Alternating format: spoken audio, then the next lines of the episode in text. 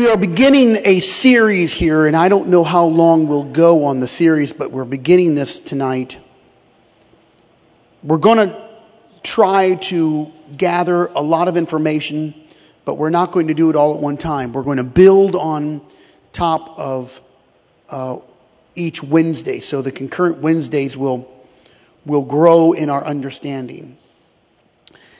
I don't want to go too long on a particular subject, but we're going to answer a few questions about the end time.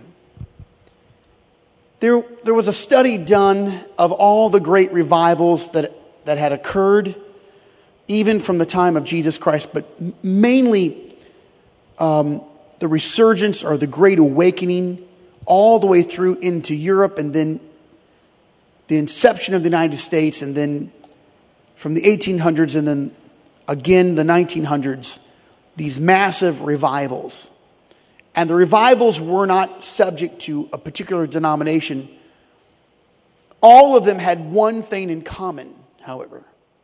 They all began with preachers, teachers speaking about and presenting the biblical concepts of prophecy.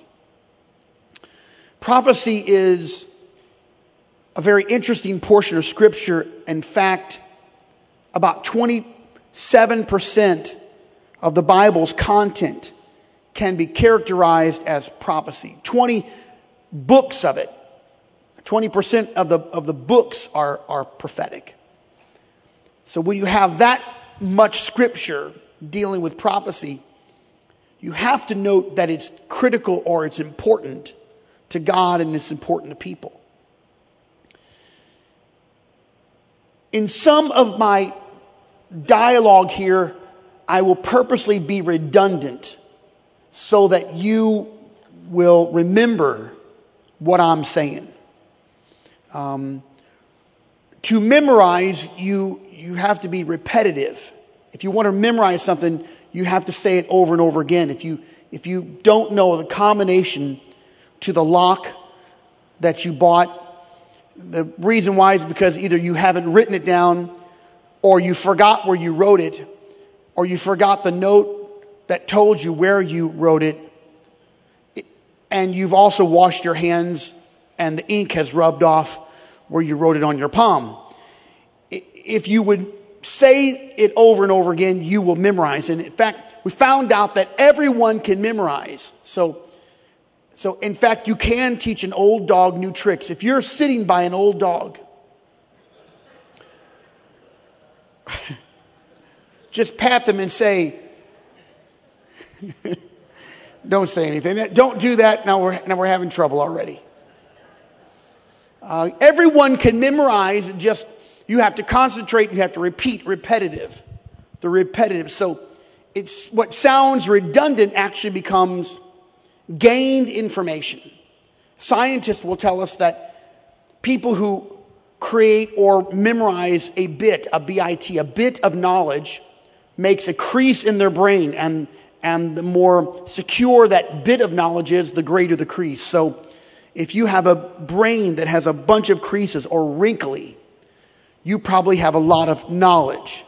I've tried to tell my kids, you can you can like somebody who's pretty on the outside, but make sure their brain is terribly ugly. You don't want a smooth brain date. They don't know nothing. They ain't got nothing to say.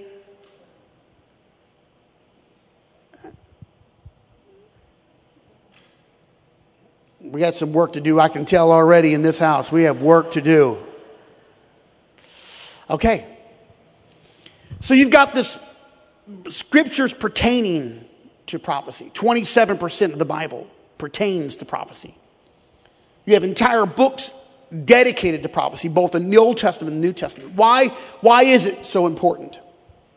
Um, I, I, did find something I thought was relevant even to our evening tonight, and I, I want to um, bring his name out. It's been, it's taken me a while to, to get to him.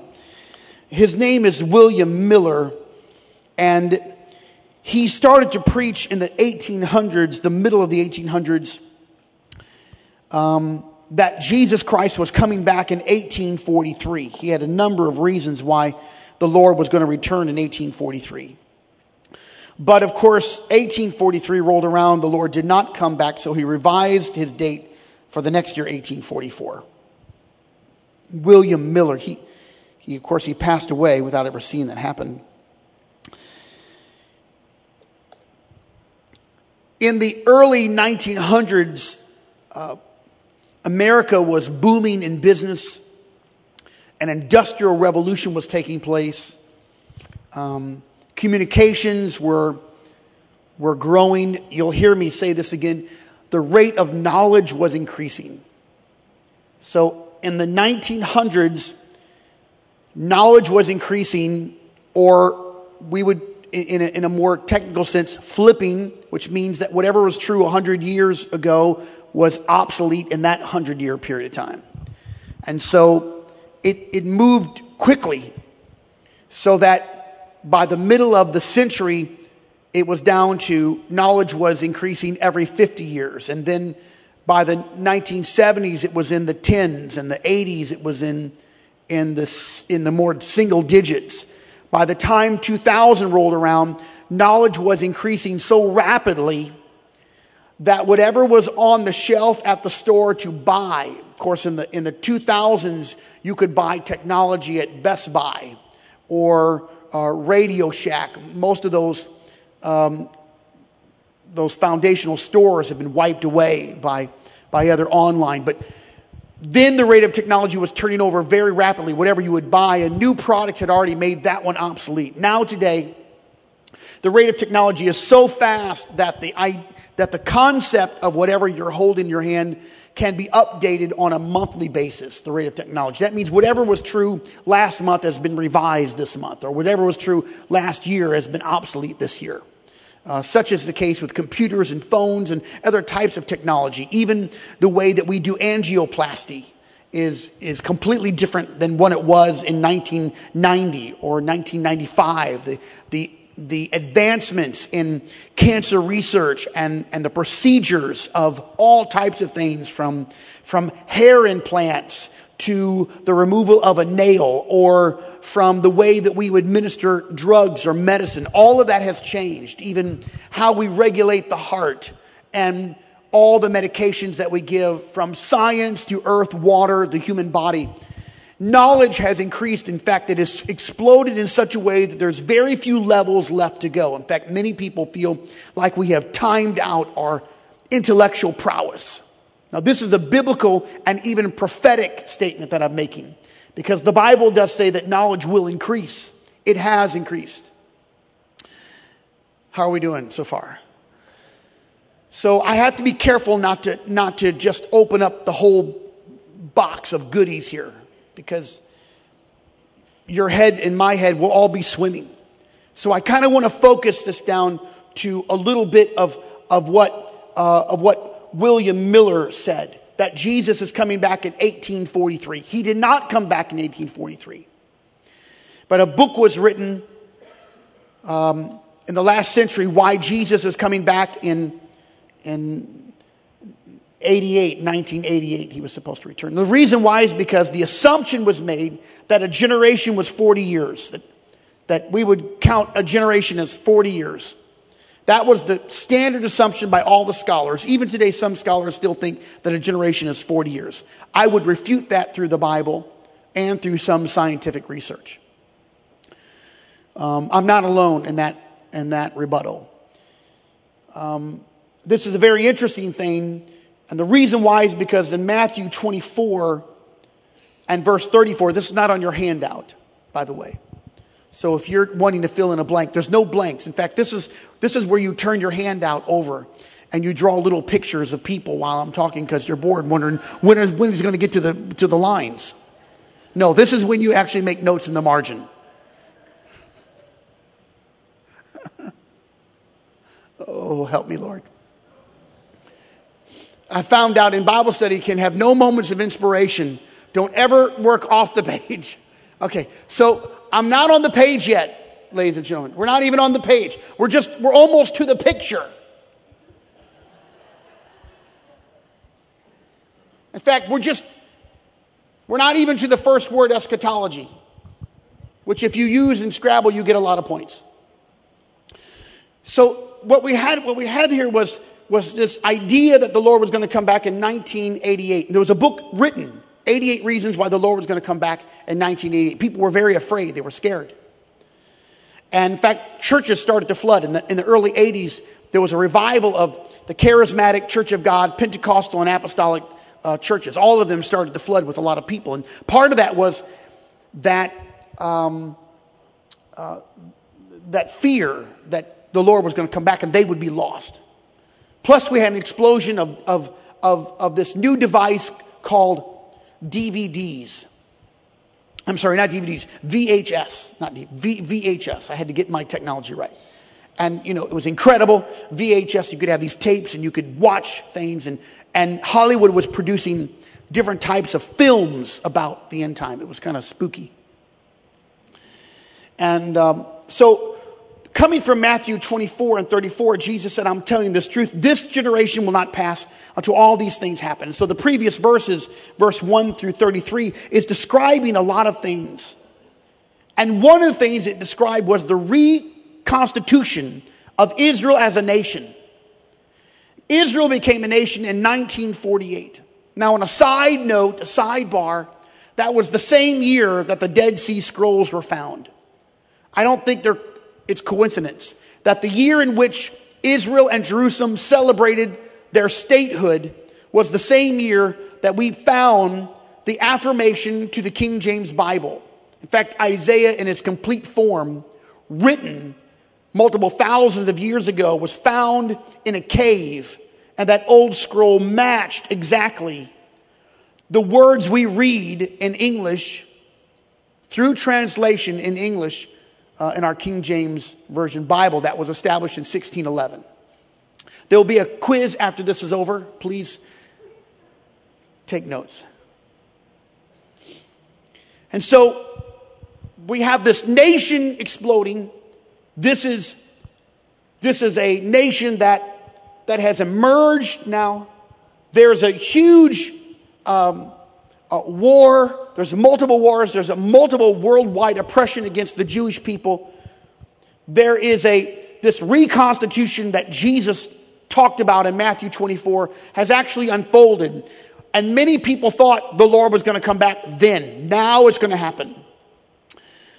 But when this generation was mentioned in, in, Matthew 24, all Jewish and Christian scholars said that means a generation he's coming back. That, that's why the book 88 Reasons Why the Lord's Coming Back in 1988 was so well accepted. It was accepted because everyone assumed a generation was 40 years and everyone marked the date 1948 plus 40 years as 1988.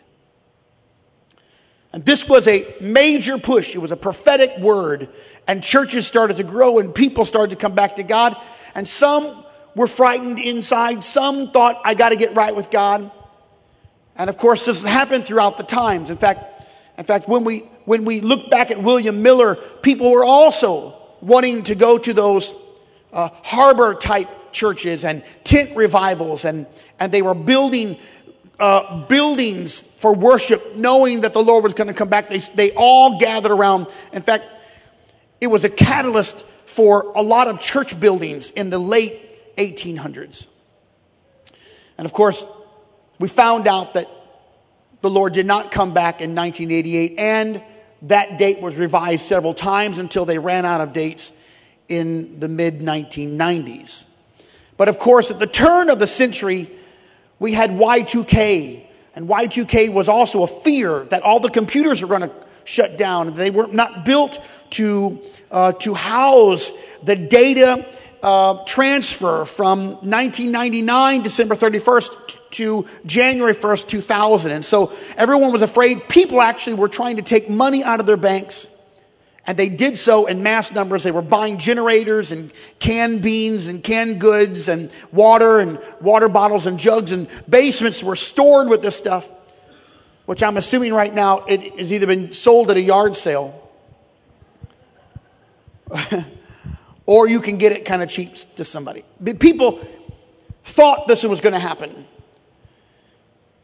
But they kind of lost sight of the scripture because you need to go to the Bible. I don't know if the I don't know if the sound folks can do this on the fly, but Psalm chapter 90 is going to give us an indication what a generation is because the days of your life are measured this way. Now, not everybody lives this long, and some people live longer, which we're thankful for. Modern medicine has allowed us to do that. Psalm chapter 90. And if you, have, if you want to write it down, you can write down Psalm chapter 90, verse 10. Because this is the date, this is the time of a generation. A generation is the days of your life. Not 40 years. So could you give that to me, please? The days of our years. Well, okay, I'll, I'll quote it to you. The days of your years would mark seven score or 70, or if by chance, 80. So a generation would not be 40 years, it would be 70 or 80 years. That is the biblical concept of a generation because the Bible never uh, described a generation as 40 years. 40 years came from a multiplicity of kings who served for 40 years. That because many of the kings served for 40 years, that this was the assumption of 40 years but a generation is 70 or 80 years. That is the mark or the time of 70 years. Now, let's go back to Matthew chapter 24 with the reconstitution, the reestablishment of Israel as a nation. Had those men, scholars, Jewish and Christian scholars alike, had added the numbers of a real generation. And through our study of eschatology, which we're going about to open up, when we look at this, we're going to find something that that could actually ignite something inside of your life to propel you or even to provoke you to be right with God. Now I'll make a big statement here. It'll probably go it probably go untouched. But I'll make a big statement and I won't even unpack it. If there was ever a time in world history for you to be right with God, right now is the time. If there was ever a time for your heart to be clean, pure, holy, consecrated, commitment, and dedicated to God, right now was the time.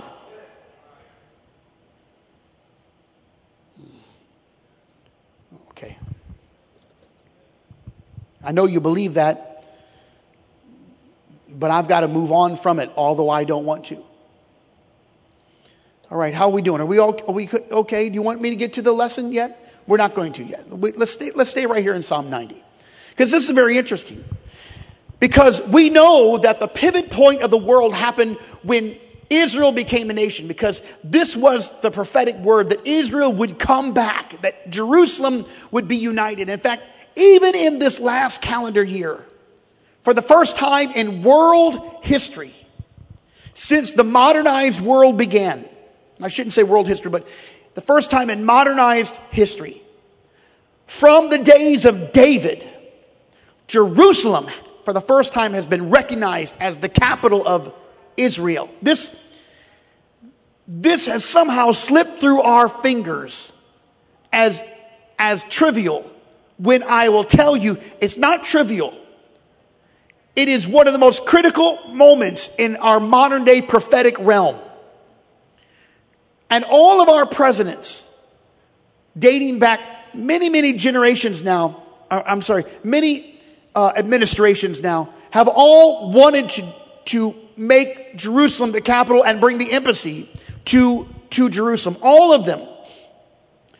Uh, uh, from, from even uh, talks of when Jimmy Carter was in, and then Ronald Reagan and George H. Bush, and then uh, President Clinton and President Bush, uh, the W President Bush, and then, and then President Obama, and then President Trump now. All of them have made similar statements. And then finally, right now, there is a, an embassy and a recognized, this is critical for us because it ties us into prophecy. And I'll show you where it ties us in. It's very important because there's a wing. There's an eagle's wing that's going to cover Israel for a time. And we are the eagle's wing. Now, I'm not going to get there yet, but I just want you to know you're living in the last, very last day of time, and the prophetic word has been so fulfilled in our time. And if we ever get a hold of it, if we ever believe it, it'll provoke us to do something different than what we're doing right now. I promise you, it'll provoke you to do something different. So here is the generation, 70 years. And I do declare that Matthew chapter 24 is critical. 70 plus 1948 is 2018 or 80 years is 2028.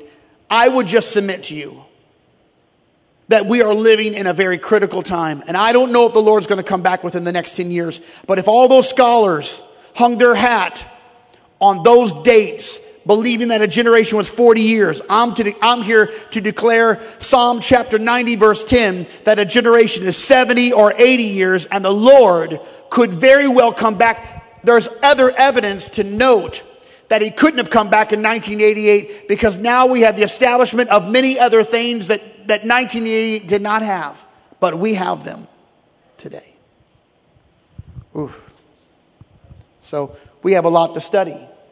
We want to talk about the rapture, the second coming, the tribulation, the millennial reign, what we will know as the millennial kingdom, and the regathering of nations. We, we're, we're looking into all of that. So now finally, after 25 minutes, 28 minutes, but you know, they were singing part of that time. It's not my fault.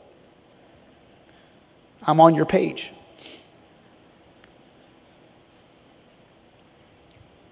I wonder why people would not want to know the end times or not see the end time.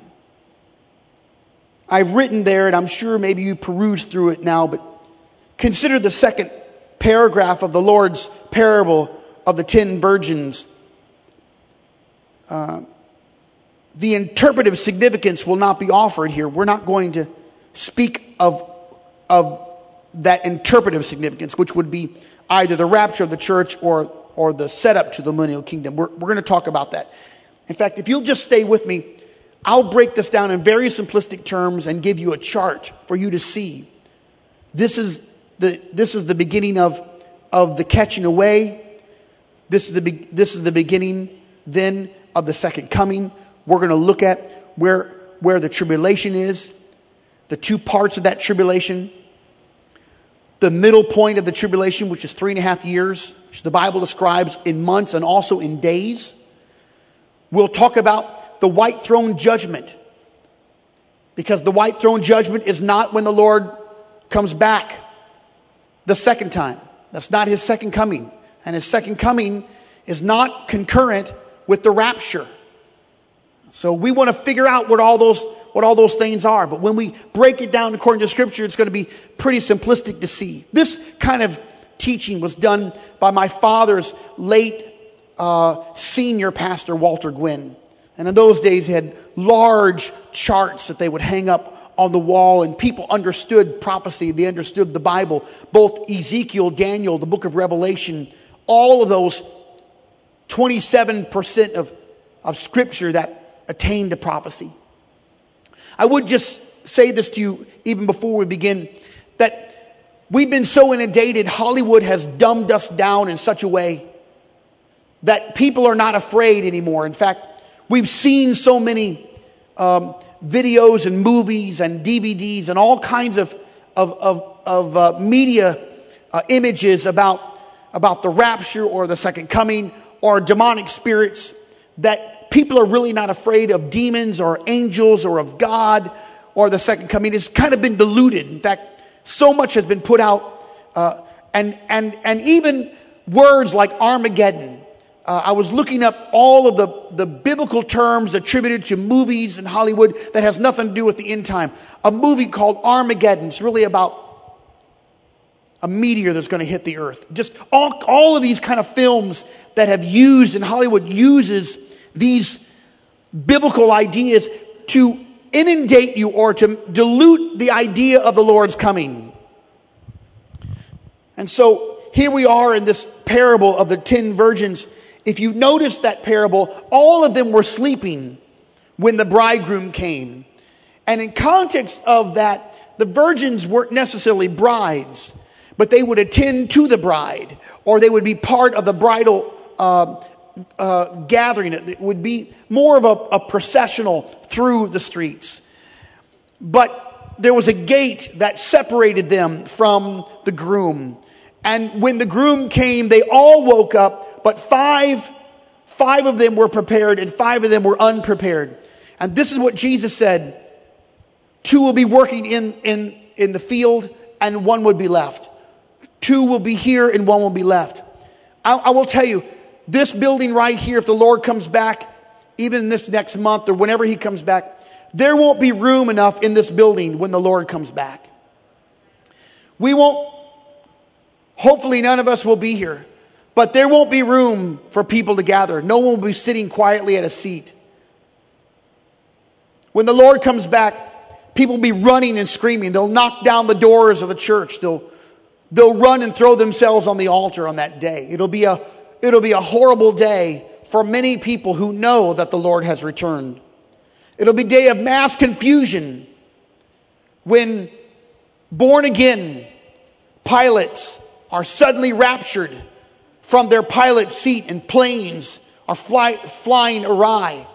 And possibly, maybe, someone else is another seat. They're panicking because suddenly someone has disappeared. Where people are working in a factory and a number of them are gone, maybe just their clothes lying on the floor, emptied as if they have shrunken and fallen off of their bodies. This, this idea that the Lord would come back and the trumpet would sound. We do not know that everyone will hear the sound of the trumpet, but the elect of God, those that are saved, will hear the sound and the trumpet will sound and the, the dead in Christ will rise.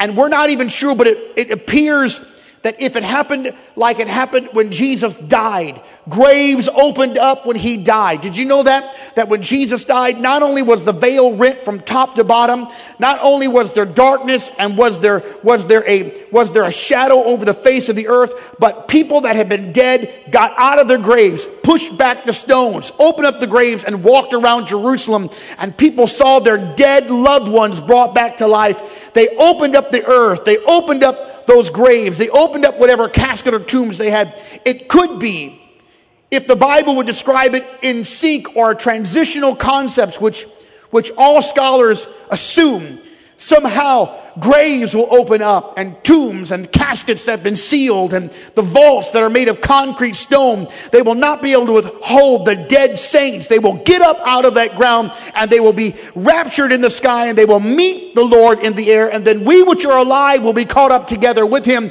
to meet the Lord in the air.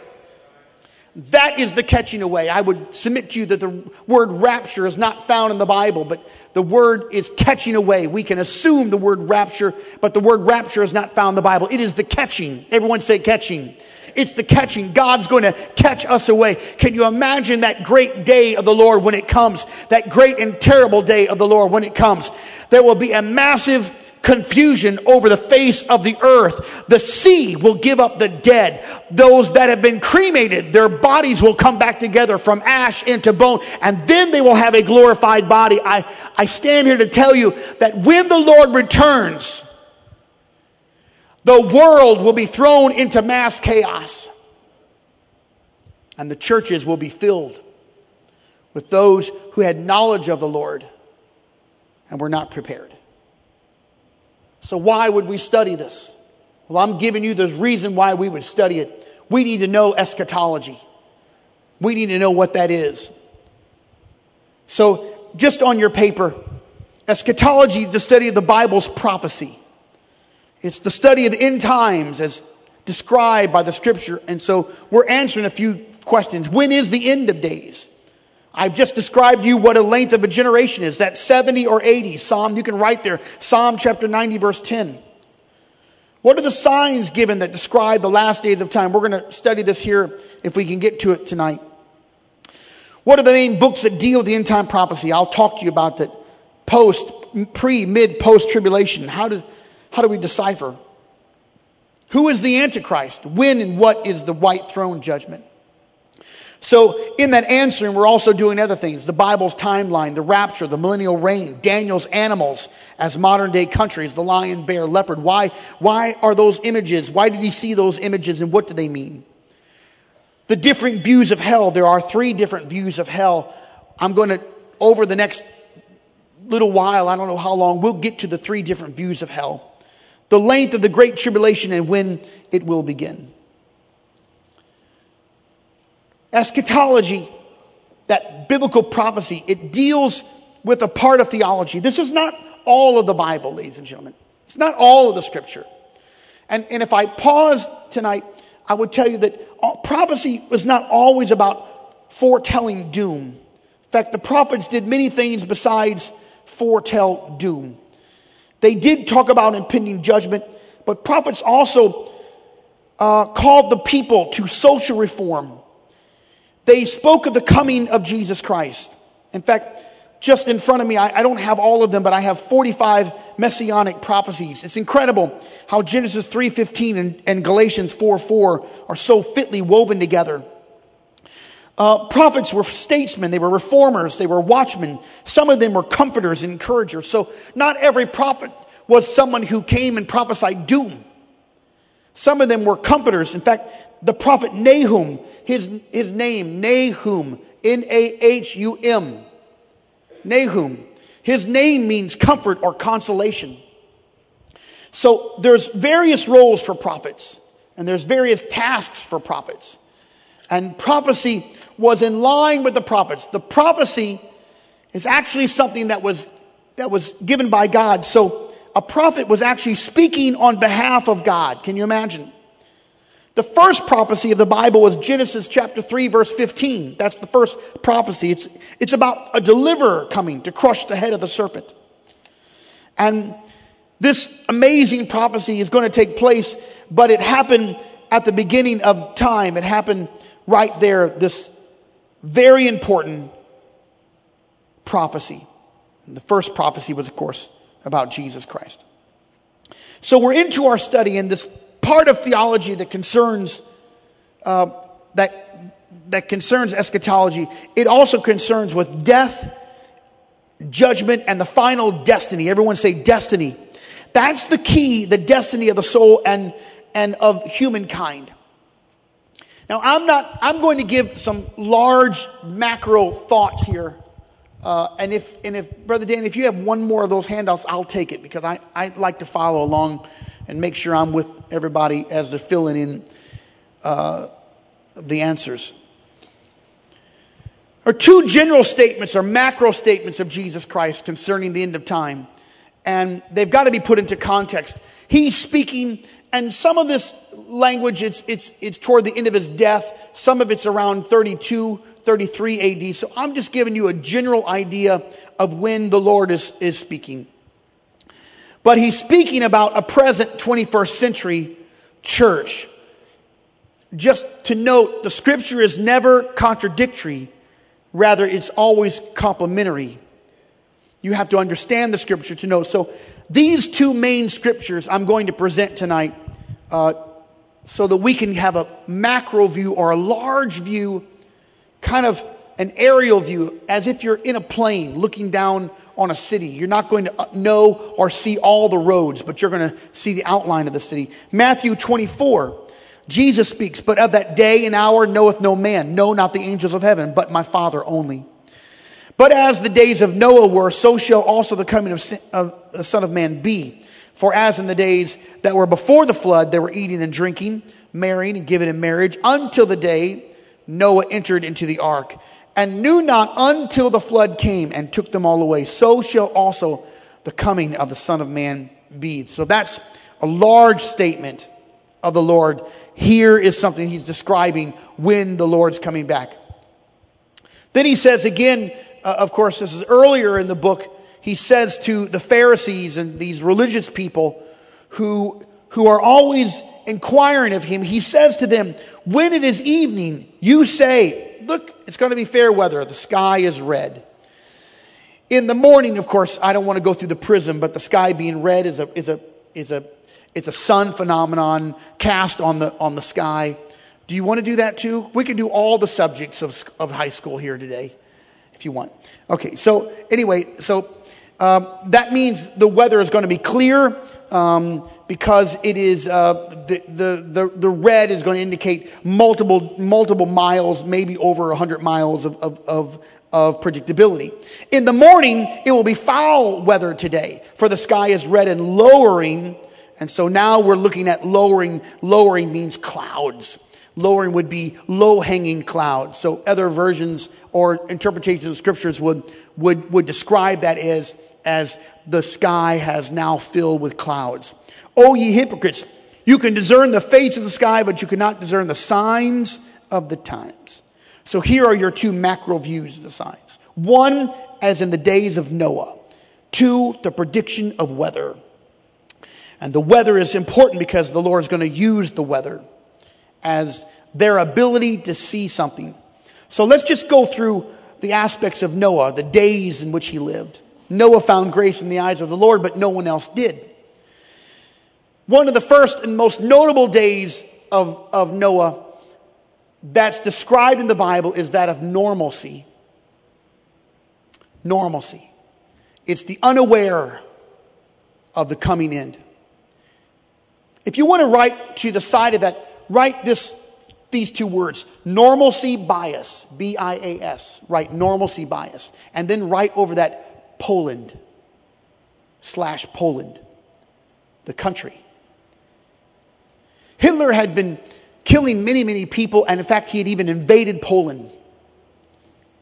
But the people were struck. 300,000 people could have gotten out, but only, only one third actually fled because of normalcy bias. Normalcy bias says everything will return to normal in time. It's a bias that thinks that this will not last forever. But of course, it was to their destruction because Hitler did kill many of them, thousands upon thousands, enslaved them. They died. And in the days of Noah, there's normalcy. They're going about life. They're unaware of the coming in. They don't even know, as Jesus said, they don't even really know what's happening until the day it happened.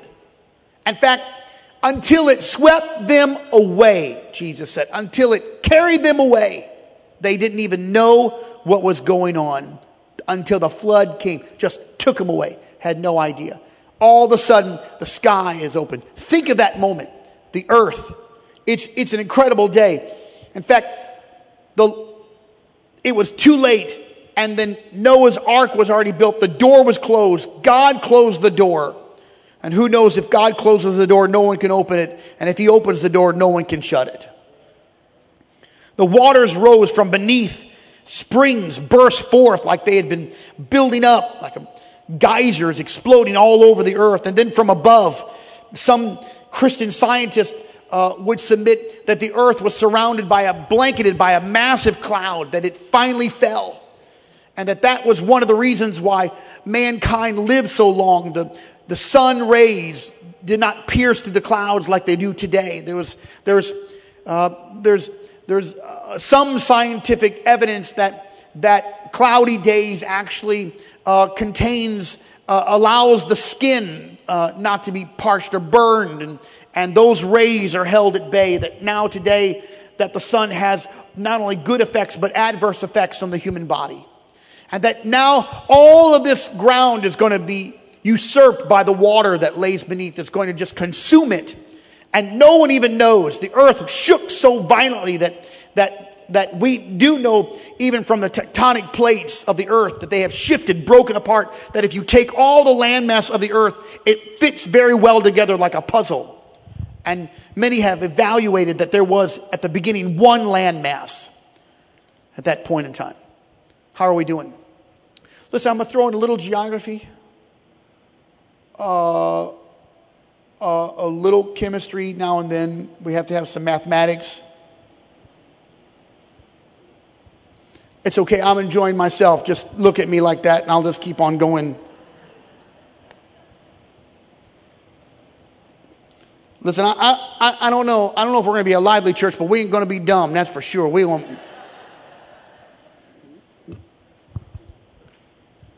All right.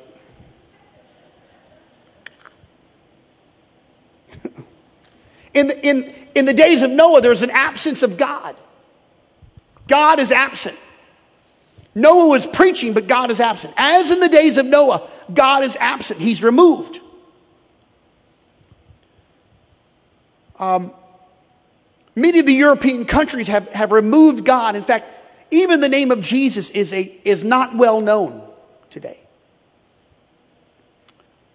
Noah is preaching, but he's dismissed, he's ignored. Here's conveniences and modernization. Now, you think that we have conveniences and they didn't, but they did have conveniences.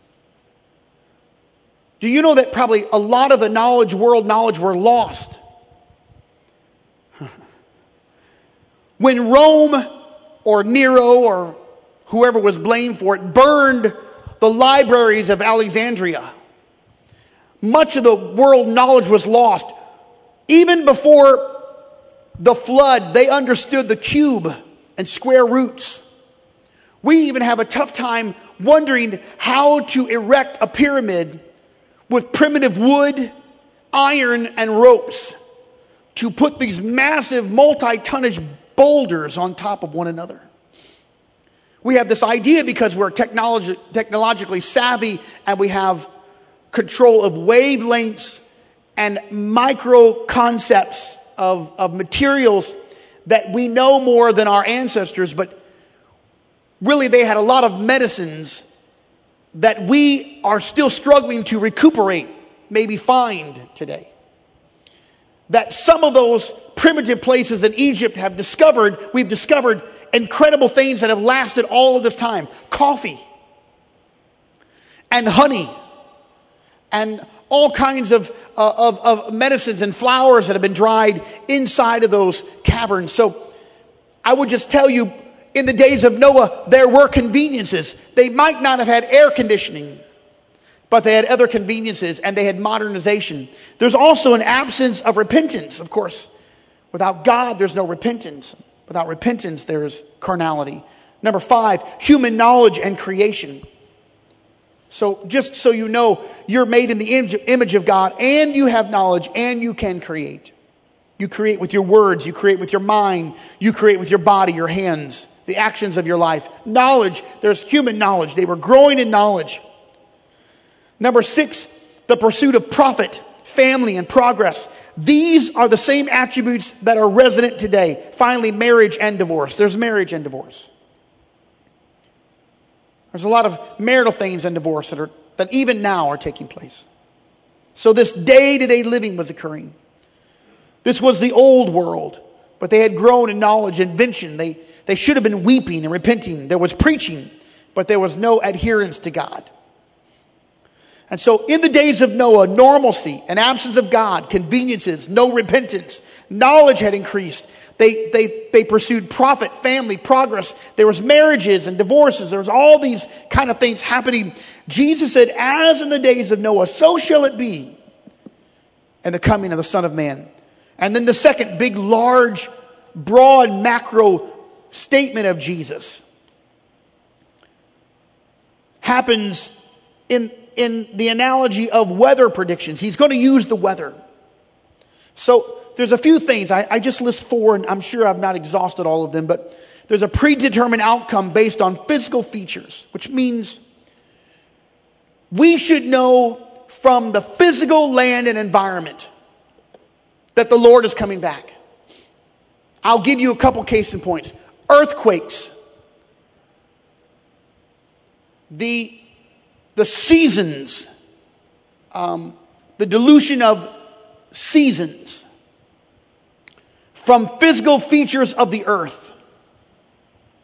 Number two, patterns based on history. He was pointing this. You know the weather predictions because there are patterns based on history. When the sky has lowering clouds, you know it's going to rain. I mean, we have a farmer's uh, uh, almanac now, almanac now that, that is very good at predicting weather. How? Because it's patterns based on history. They understand what's happening. Even in, even in uh, the animal kingdom, the insect kingdom, from a caterpillar to the amount of, of, of hair or wool, even of fur grown on certain animals, gives a prediction of the coming winter or of the spring. Or if you like Punxsutawney Phil, you can have that too. I don't know if he matters. But you are a hard crowd, I tell you. I don't know where, where you're at. I don't know. Maybe I'm just out of here. I will, sign, I will hold up a sign, just kidding.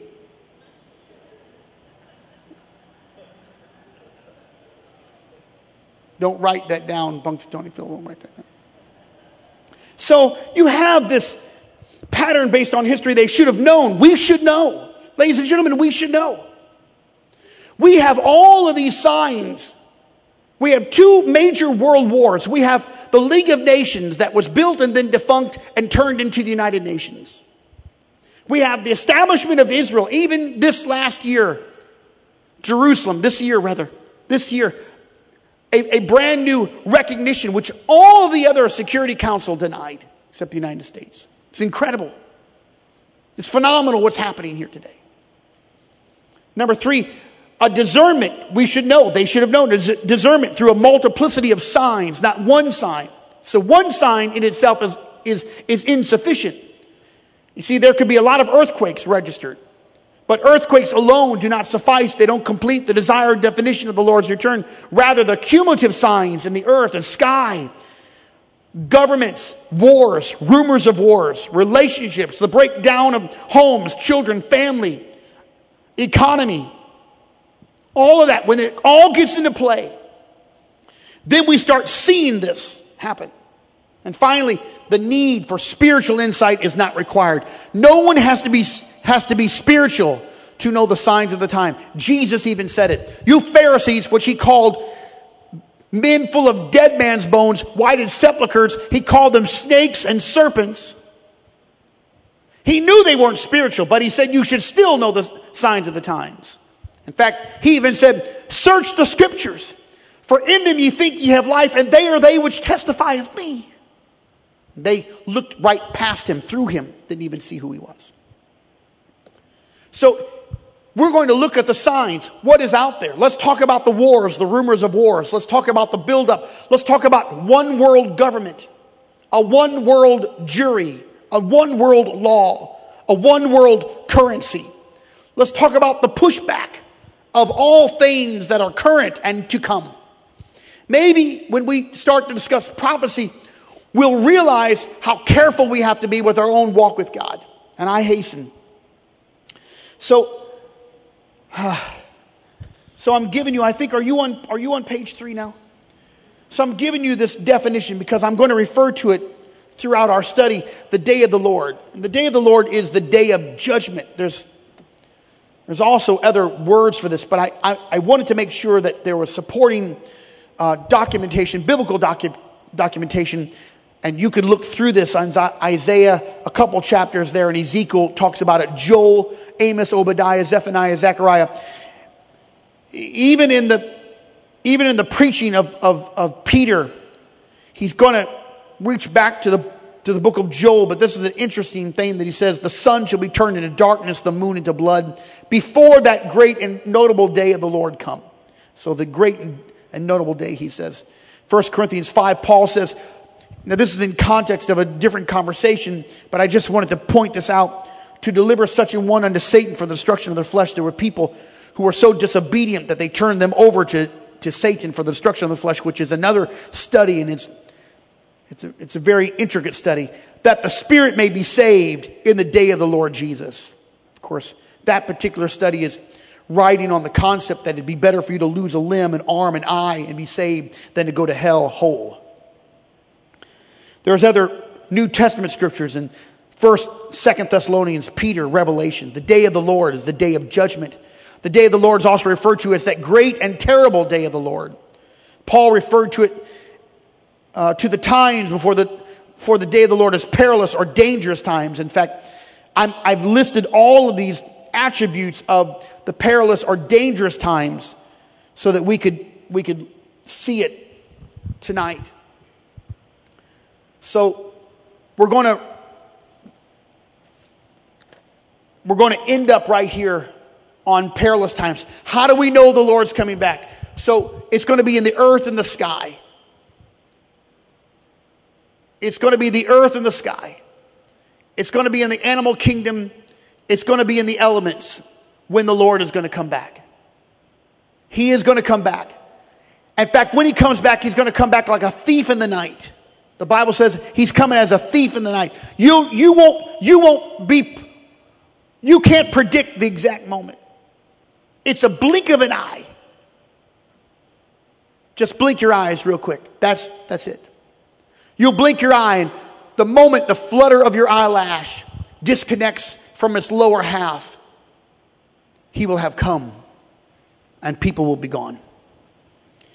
You know what, what disturbs me about this is that in our songs and our preaching, our dialogue and our teaching, we used to talk about the Lord's return, but people are not ready for the Lord's return because we are living in the days of normalcy, of pursuing life and money and getting a job and a career and going somewhere we can better ourselves. We, we make almost no sacrifices to be saved today. In fact, we want someone else to make a sacrifice so that we can enjoy. And we have this idea that God promised us to be happy. And preachers have talked about prosperity. If you do certain things that you should gain, be wealthy, have money, friends, influence. We've actually, uh, we've actually, uh, in, in, in the American pulpits today, you'd be surprised how few preachers actually preach prophecy. And in fact, when I get together, and it's very infrequent, but when I get together with other preachers around town at dinners, and sometimes they have lunches, and I missed the one today or yesterday, whenever it was, I just ask little probing questions. Do you, do you in your denomination teach or preach about prophecy? Very few people preach about prophecy because it's not palatable to the American audience. People don't want to hear about that. It's either too scary for them, or they think it's too lofty, or they think all they have to do is be a good person and they wouldn't have to worry about it. I'm not submitting that you'd worry about it, but I would say to you, you should make your calling and election sure. I don't think that I want to preach at a church where I never talk about the Lord's coming back. In fact, I want everyone to be prepared and ready. I'm not, I'm not content to have a whole bunch of people in the church and only 5% of them are ready for the rapture. I'm thinking that numbers really don't matter, but totality or wholeness really does matter. And I, I, I really believe that if we're not careful, we'll dismiss that great and terrible day of the Lord and think that it's just a movie, some, something that maybe Arnold Schwarzenegger starred in. Yeah. Yeah. That's right. So here we are, we're, we're just kind of, we're kind of looking at these elements. These are, these are still large elements that cover all generations. So they, so they're not just concentrated on this particular one, but, but they do attain to that, uh, that idea that we are living in this day. So Paul said, Know this, that in the last days perilous times shall come. For men will be lovers of their own selves, covetous, boasters, proud, blasphemers, disobedient to parents, unthankful, unholy, without natural affection, truce breakers, false accusers, incontinent, fierce, despisers of those that are good Traitors, heady, high minded, lovers of pleasures more than lovers of God. They'll have a form of godliness, but deny the power thereof. Turn away from them. For of this sort are they which creep into houses, lead captive silly women, laden with sins, led away with diverse lusts, ever learning, never able to come to the knowledge of the truth. Now, as Jannes and Jambres withstood Moses, of course, they were swallowed up by the earth. So do these also resist the truth. Men of corrupt minds reprobate concerning the faith. But they shall proceed no further, for their folly shall be manifest unto all men, as theirs also was. But thou hast fully known my doctrine, manner of life, purpose, faith, long suffering, charity, patience, persecutions, afflictions, which came unto me at Antioch, at Iconium, and at Lystra, which persecutions I endured. But out of them all the Lord, out of them all the Lord delivered me. Yea, and all that will live godly in Christ Jesus shall suffer persecution. Uh oh. But evil men and seducers shall wax worse and worse, deceiving and being deceived. And I wanted to end with that verse 13 because you have to remember people will be deceived. So before you start writing, let me go to the amplified version because I think we need to read it again. Understand this in the last days. This is not on your page. Dangerous times are going to come. Great stress, great trouble, difficulty. People will love themselves. They'll love money, greed, boastful, arrogant, revilers did you know that there's a difference between a reviler and a backslider? oh man. I can really get sidetracked. Yeah, a backslider has lost faith and have sinned. A reviler has left the truth and has mocked the holy things of God and have turned back. They're two different people, but they're both lost. I'd much rather deal with a backslider than a reviler. Yes. Mm-hmm. A reviler speaks against the church. A reviler speaks against the holy things of God. A reviler denounces the infilling of the baptism of the Holy Ghost. A reviler mocks holiness. A backslider knows that they've done wrong. They still have some respect, but they're living in sin. You don't want to be either, but a reviler is hard to get back. A backslider can get back, but a reviler has set themselves against all the things that they believed. And the Bible, Paul talked about the reviler when he said, it's like a dog returning to its vomit. And when they leave, seven spirits worse than the first enter into their body. See how easy it is for me to get off track? Whew, I've got ADD really bad reading the scripture irreconcilable, malicious, gossips, devoid of self control, traitors, reckless, conceited, lovers of sinful pleasures rather than God. They hold a form of godliness. Let me go down to the Living Bible. People who love only themselves and their money, they'll be proud, the boastful, sneer at God, disobedient to their parents, ungrateful to them, and thoroughly bad, they will be hard headed, never giving in to others or never giving to others.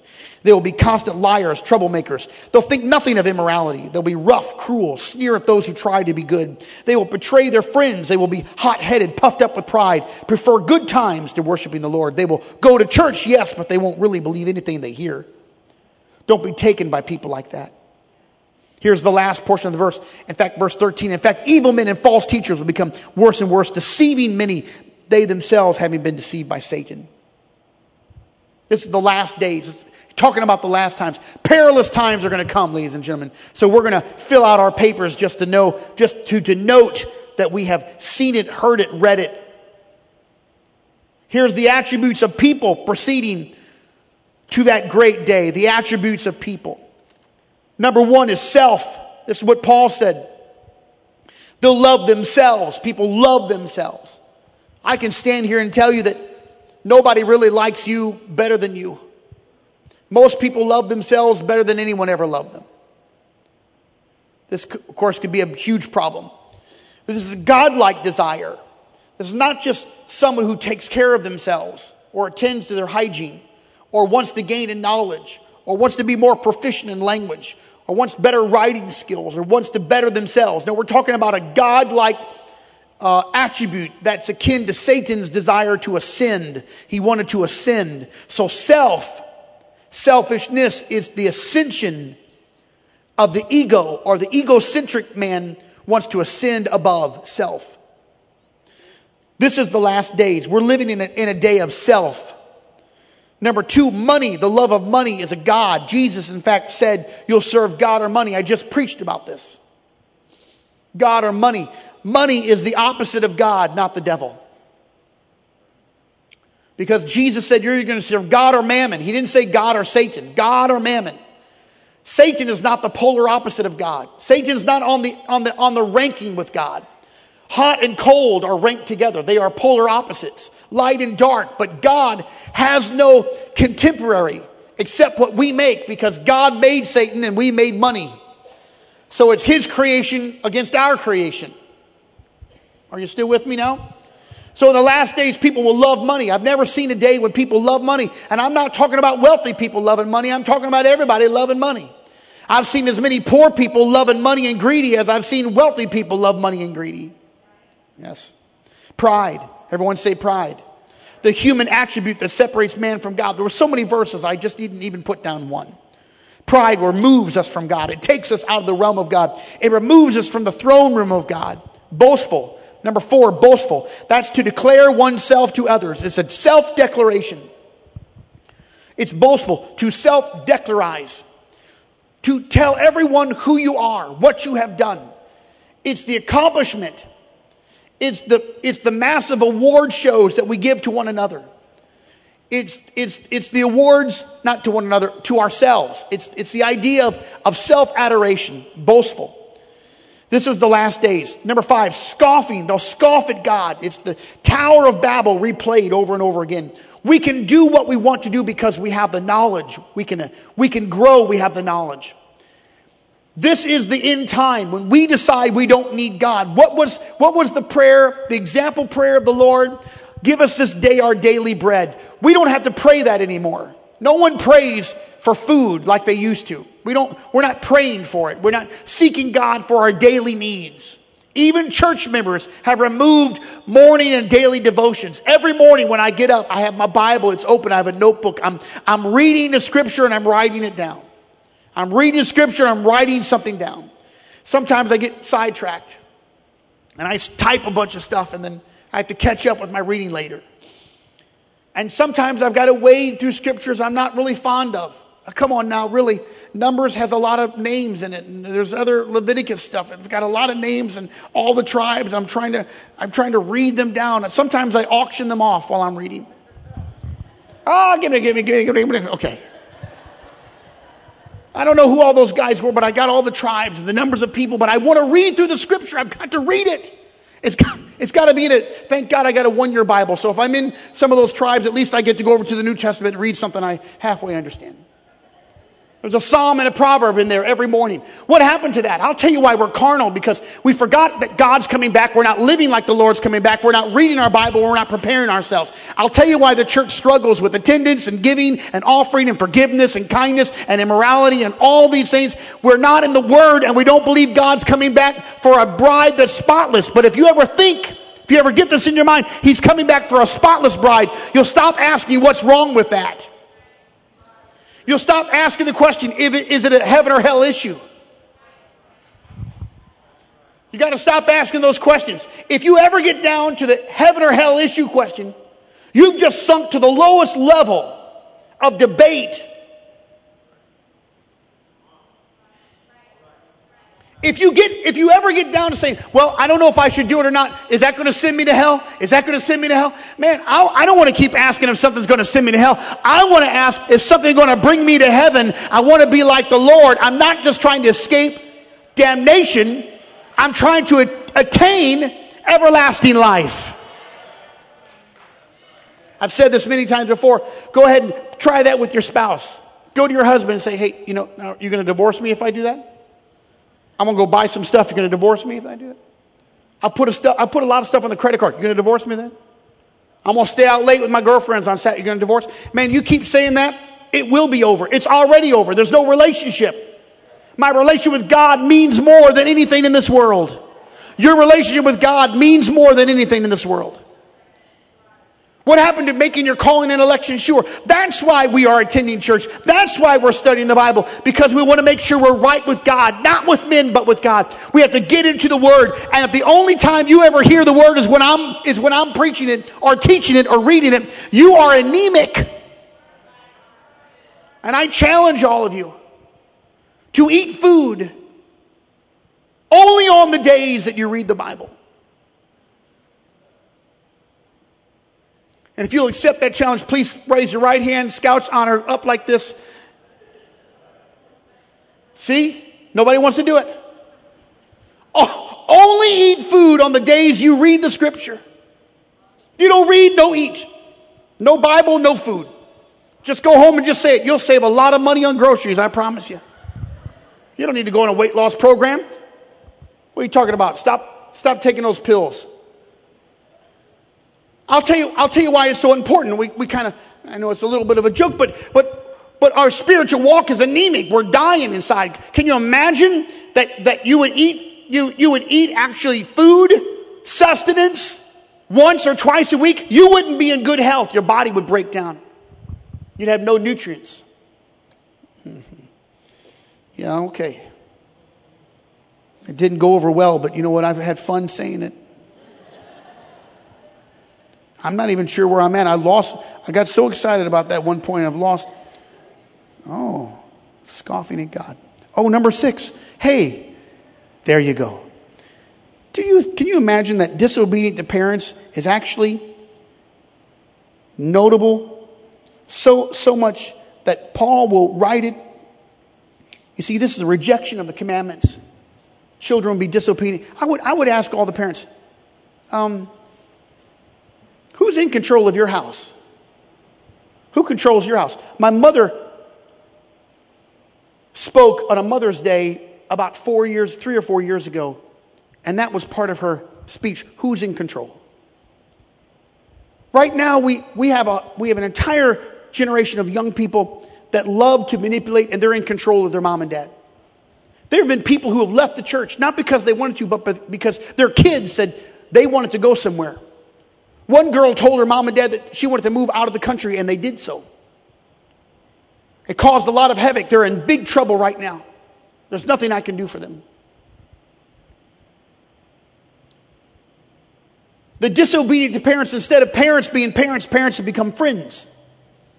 They're Facebook friends. They're negotiators. They're compromisers. As I've told you many times, my children don't need me to be their friend. They need me to be their father. Now, I can be friendly, that doesn't mean I'm angry, but, but you, I hope you understand the context and that they're disobedient to parents. And this is one of the core commandments of the Ten Commandments. Not only that, but Paul said, Obey your parents in the Lord, for this is right. Another portion of Scripture, Obey your parents, that your days may be long on the earth. That could be a hint that if you didn't in those days,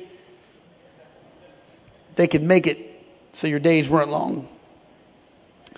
Number seven, nothing is sacred, the defilement of holy things and living unholy lives. I, I'm, I'm not a proponent or, a, or a, an apologist, nor do I do ap, uh, apologetics for the Catholic Church, but I did find it kind of odd, striking, that at one of the, of the famous um, uh, galas for, for, the, um, uh, for the Hollywood actors, this last year, they all dressed up in scantily clothed garments that resembled Catholic priests, popes, bishops, and cardinals.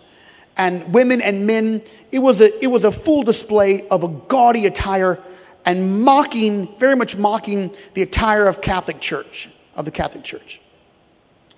And I've been in several Catholic churches and other churches before, and though those are not my, uh, my preferences of worship, obviously, I don't want to desecrate or disrespect that. In fact, I, I respect the people that worship there or make that their home. Because I just think that, that, that once I start tearing down those levels uh, of respect, that it'll eventually come to the place where I think there should be, be respect. And, and th- no, this is not one of those church meeting times, but it's nice when parents, uh, parents uh, kind of guide their children uh, uh, with respecting the house. It's, it's good. But I also think there's other ways for us to respect the sacred things of God. Some things are sacred. Taking communion is a sacred thing. We shouldn't take it lightly. It's not a flippant thing. It should be purposeful. In fact, every time we take communion, we ought to make sure that we are prepared and prayed and, and ready to do that and, and have our hearts cleaned and have a time of repentance before we do it. These are sacred things. But in those days or in the final days, perilous times, nothing will be sacred. In fact, no one will want to live holy. They're, they're going to want to live unholy, carnal. Number eight, no self-control, anger, wrath displayed in violence. We're seeing massive amount of violence today pockets of violence, cells of violence. Number nine, hating what is good. They're redefining the terms of what's right and wrong. Let's just stay right there on hating what is good. Because before I do that little last part of, of hating what is good, I want to tell you, even right now today, as if it's an atrocity to be against abortion, which I've made it very clear what the Bible says about abortion. It seems like if you are against abortion, that you're, that you actually are doing something horrible, that you would take a stand against abortion. We don't even know how many scientists, doctors, inventors, scholars, writers, people that could have created mechanisms for transportation, cancer research specialists, People who have cured all kinds of diseases have been killed in abortion. The 50 million babies in America that have been slaughtered through abortion. And I would, I would not be stretching it to say maybe a few hundred million other children throughout the world aborted. Especially that in China, seeing that they could only have one child for many, many decades and they would all prefer a boy. So they aborted every girl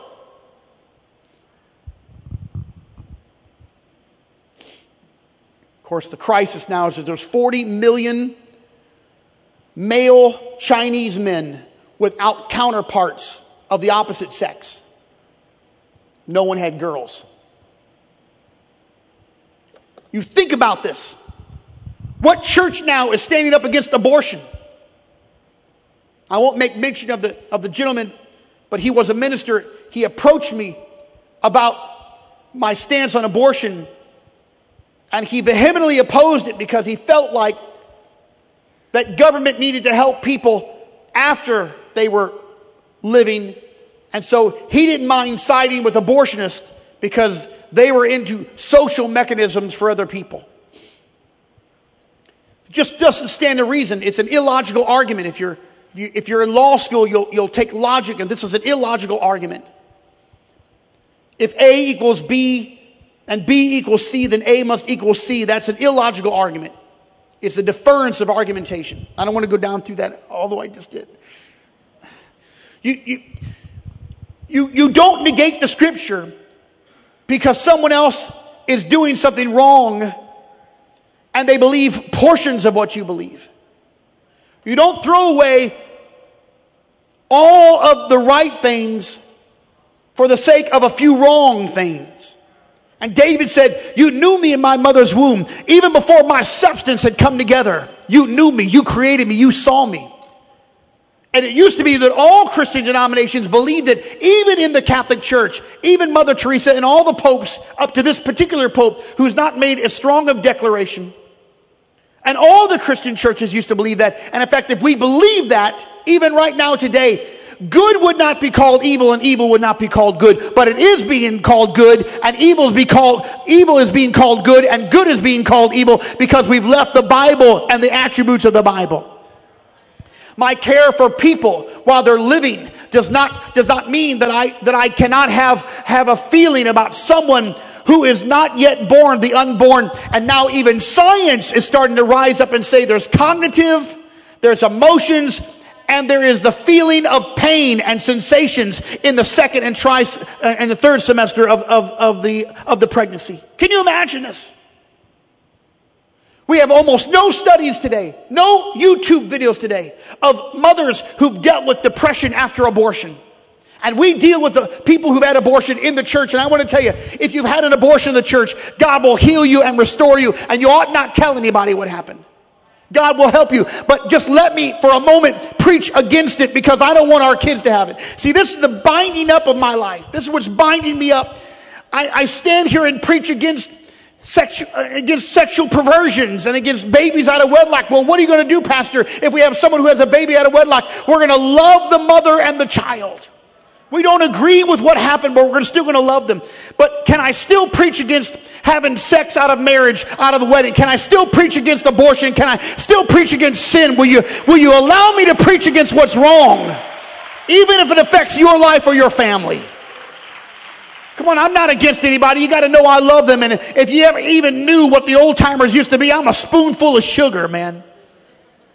You don't even know what those old timers did. And people would stand up in the audience and confess their sins to everybody, and then they'd sit back down. That's the only way you got to stay in the church. I, I'm not much into that.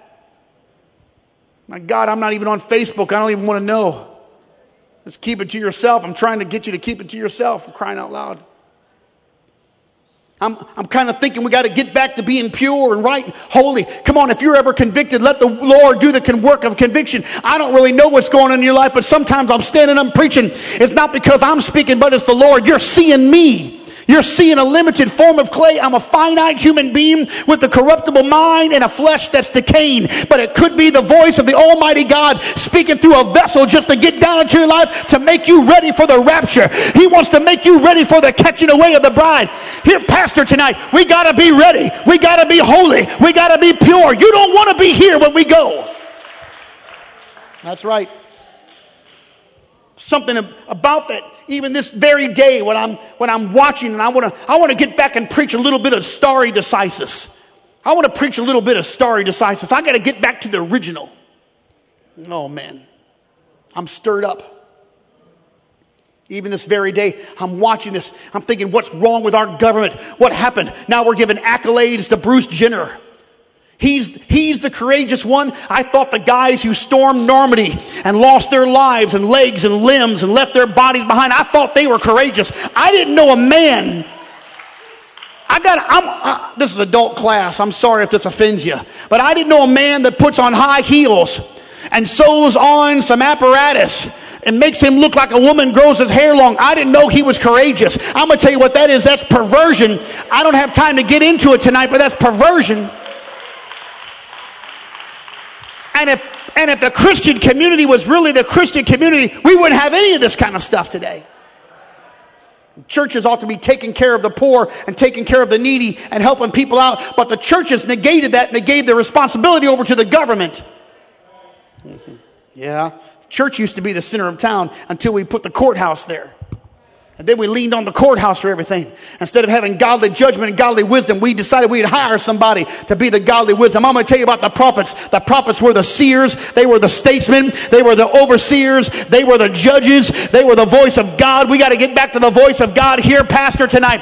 Perilous times are here. You're living in a dangerous time. You got to get in the church. You got to get in the house. You got to get in the Lord. You got to get in the truth. Amen. I know people want me to make statements about the politics of the politicians today. I want to tell you right now, I don't put my trust and faith in any of them. I don't believe in any of them. They're not my savior. They're not my God. They are, they are instruments for a period of time. I'm not trusting and, and I pray for all of them. I don't care what side of the aisle, up or down they are. I pray for all of them because they need the Lord. They need to repent of their sins. They need to be baptized in Jesus' name. And the motif and the image of Moses that hangs in that great hall where the speaker looks up and sees the back of Moses. I'm going to tell you what Moses was preaching. He was preaching, he was speaking, he was baptizing people in the wilderness and went to the Red Sea. They better get back to the book. It's described everywhere. Isaiah and the writings of the Bible and the Beatitudes are all over Washington, but they forgot what they inscribed in marble decades ago. All right. Got a little excited there at the end. Let's finish it out so we can go home and feel good. Definitions change. That's right, definitions have changed. Woe unto them. Number 10, betrayal. There's a betrayal of brothers. Let me just tell you about the church. Let me tell you about this church. Don't ever betray your brother here. Love one another. Don't talk bad about one another. You're the family of God. Embrace everybody you can. Hug them, love them, Treat them like, like they are and what they are, your own blood. Everybody said amen. Number 11, reckless. I, I look, if, if you get to King Ahaz, you'll see that he hired and promoted reckless men. And there's a couple of attributes of reckless men carelessness, hasty, thoughtless, reckless men the carelessness of this life. This is what's happening. People are reckless. Number 12, they're act, people acting religious. These are church people. They, they espouse some outward show. They have a cross hanging around their neck or on their lapel, or, or maybe they have a WWJD wristband. Mm-hmm. They're acting religious, but they're not religious. Hear me, dear saints of God.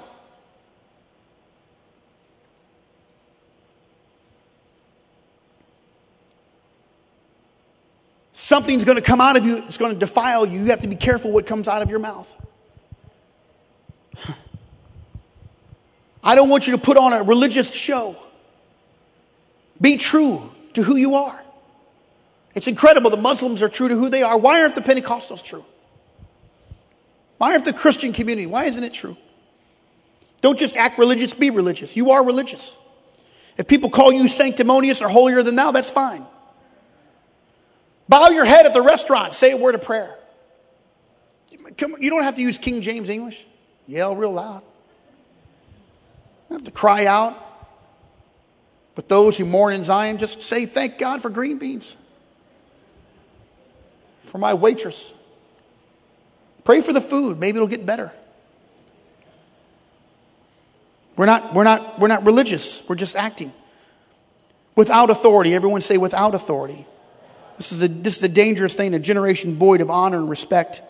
People who answer to no one without authority. I ask you, who's the authority in your life? Does anyone have the veto power in your life? Who can say no and you say, that's good with me? We've lost that. Our churches have lost it. The Pentecostals used to have that. They've lost that.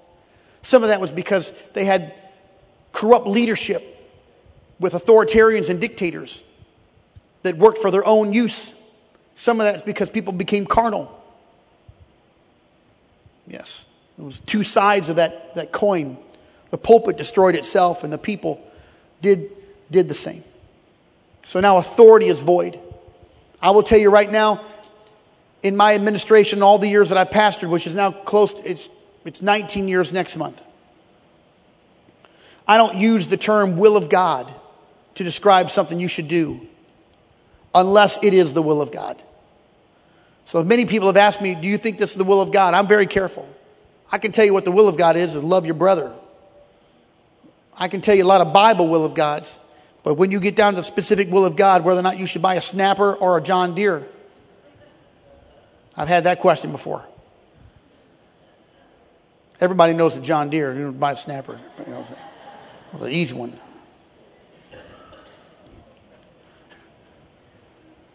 All right, well, once again, it's a hard crowd. I won't leave my day job. The reason why I went down to verse 13 is because we've got this, we've got this. So this is a very difficult thing for us to decipher. I kind of joked around many, for many years that the vote was over, I'm the pastor, the vote's over.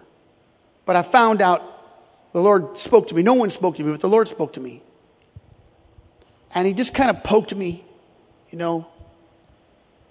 You all know, you guys know how you're doing something, your wife pokes you in the rib. Anybody? Don't do that. Little pinch. They give you the eye, glare, eyebrow is raised. No one? Come on, man, don't, don't lie. You're in the church. You're, thank you. One, one in the back. Thanks, Mike. People vote every day. Every Sunday, people are voting on me because they vote with their feet. They vote with their, with their attendance and their worship on me every Sunday. I don't have an election every year. I have, I have an election every Sunday, every Wednesday. There's an election here. That's right. Now, I, I, don't, I don't, I don't, I'm not kowtowing. I'm not, I'm trying to change to be better, but I'm not, I'm not living under the cloud of. But you do have to carefully concern yourself, carefully measure the false doctrine, the false preacher. You gotta be very careful of that. Because it's not good enough for me to be a preacher and a teacher and faithful to the word if I'm unfaithful to my wife. Mm. No. Nor is it wise of me to be faithful to my wife and unfaithful to the word. Right. Or a false teacher could actually not be preaching the truth for fear that he might lose some tithe paying members. Yeah. Well, that's happened many times where preachers actually change their message because they want to hold the money. They're afraid of money. I wanted to tell you right now, I ain't afraid of you holding your money. I'm just afraid of what's going to happen to you if you do. You, you didn't buy me. I'm, I'm not a hireling. I'm going to tell you right now, I'll go back to painting houses and Tammy will sell them before I ever bow, bow to anyone's wishes because they're, they, they're going to leave. And I've had people tell me, when I leave, this is how much money I'm taking with me because I won't be paying tithes. I'm going to tell you right now, your money will burn with you. The last thing you want is a false preacher who looks at you through the eyes of your wallet and your 401ks, and you better be giving and sacrificing if we're ever going to build something. We better all be opening it up. Come on, lay up, lay, lay down your W-2s. We got to get busy here. I want lock deposit boxes. I want all the heirlooms and all the gold coins you got tucked underneath your mattress. We got a sanctuary built. That's partially true. We're coming. Look, but we listen. It can't. It, you got to be. You got to be watch. Watch this. It, it's. We got to measure the teachers and the preachers. I'm measured every day. Before you latch on and espouse to some televised or television evangelist or someone who's writing a book, you better be very careful because they can slip into that message and that book and that doctrine false teachings and false concepts that will mislead you. In the last days, dangerous times are going to come, Jesus said. They're perilous times and men and women will teach false doctrines. And I end with this word tonight. It will be deception. And the last thing you want is to give your life to a preacher or a teacher who is, who is deceptive and you, and you die because you have been deceived by something that's untrue. That's right. Amen. Everybody said amen.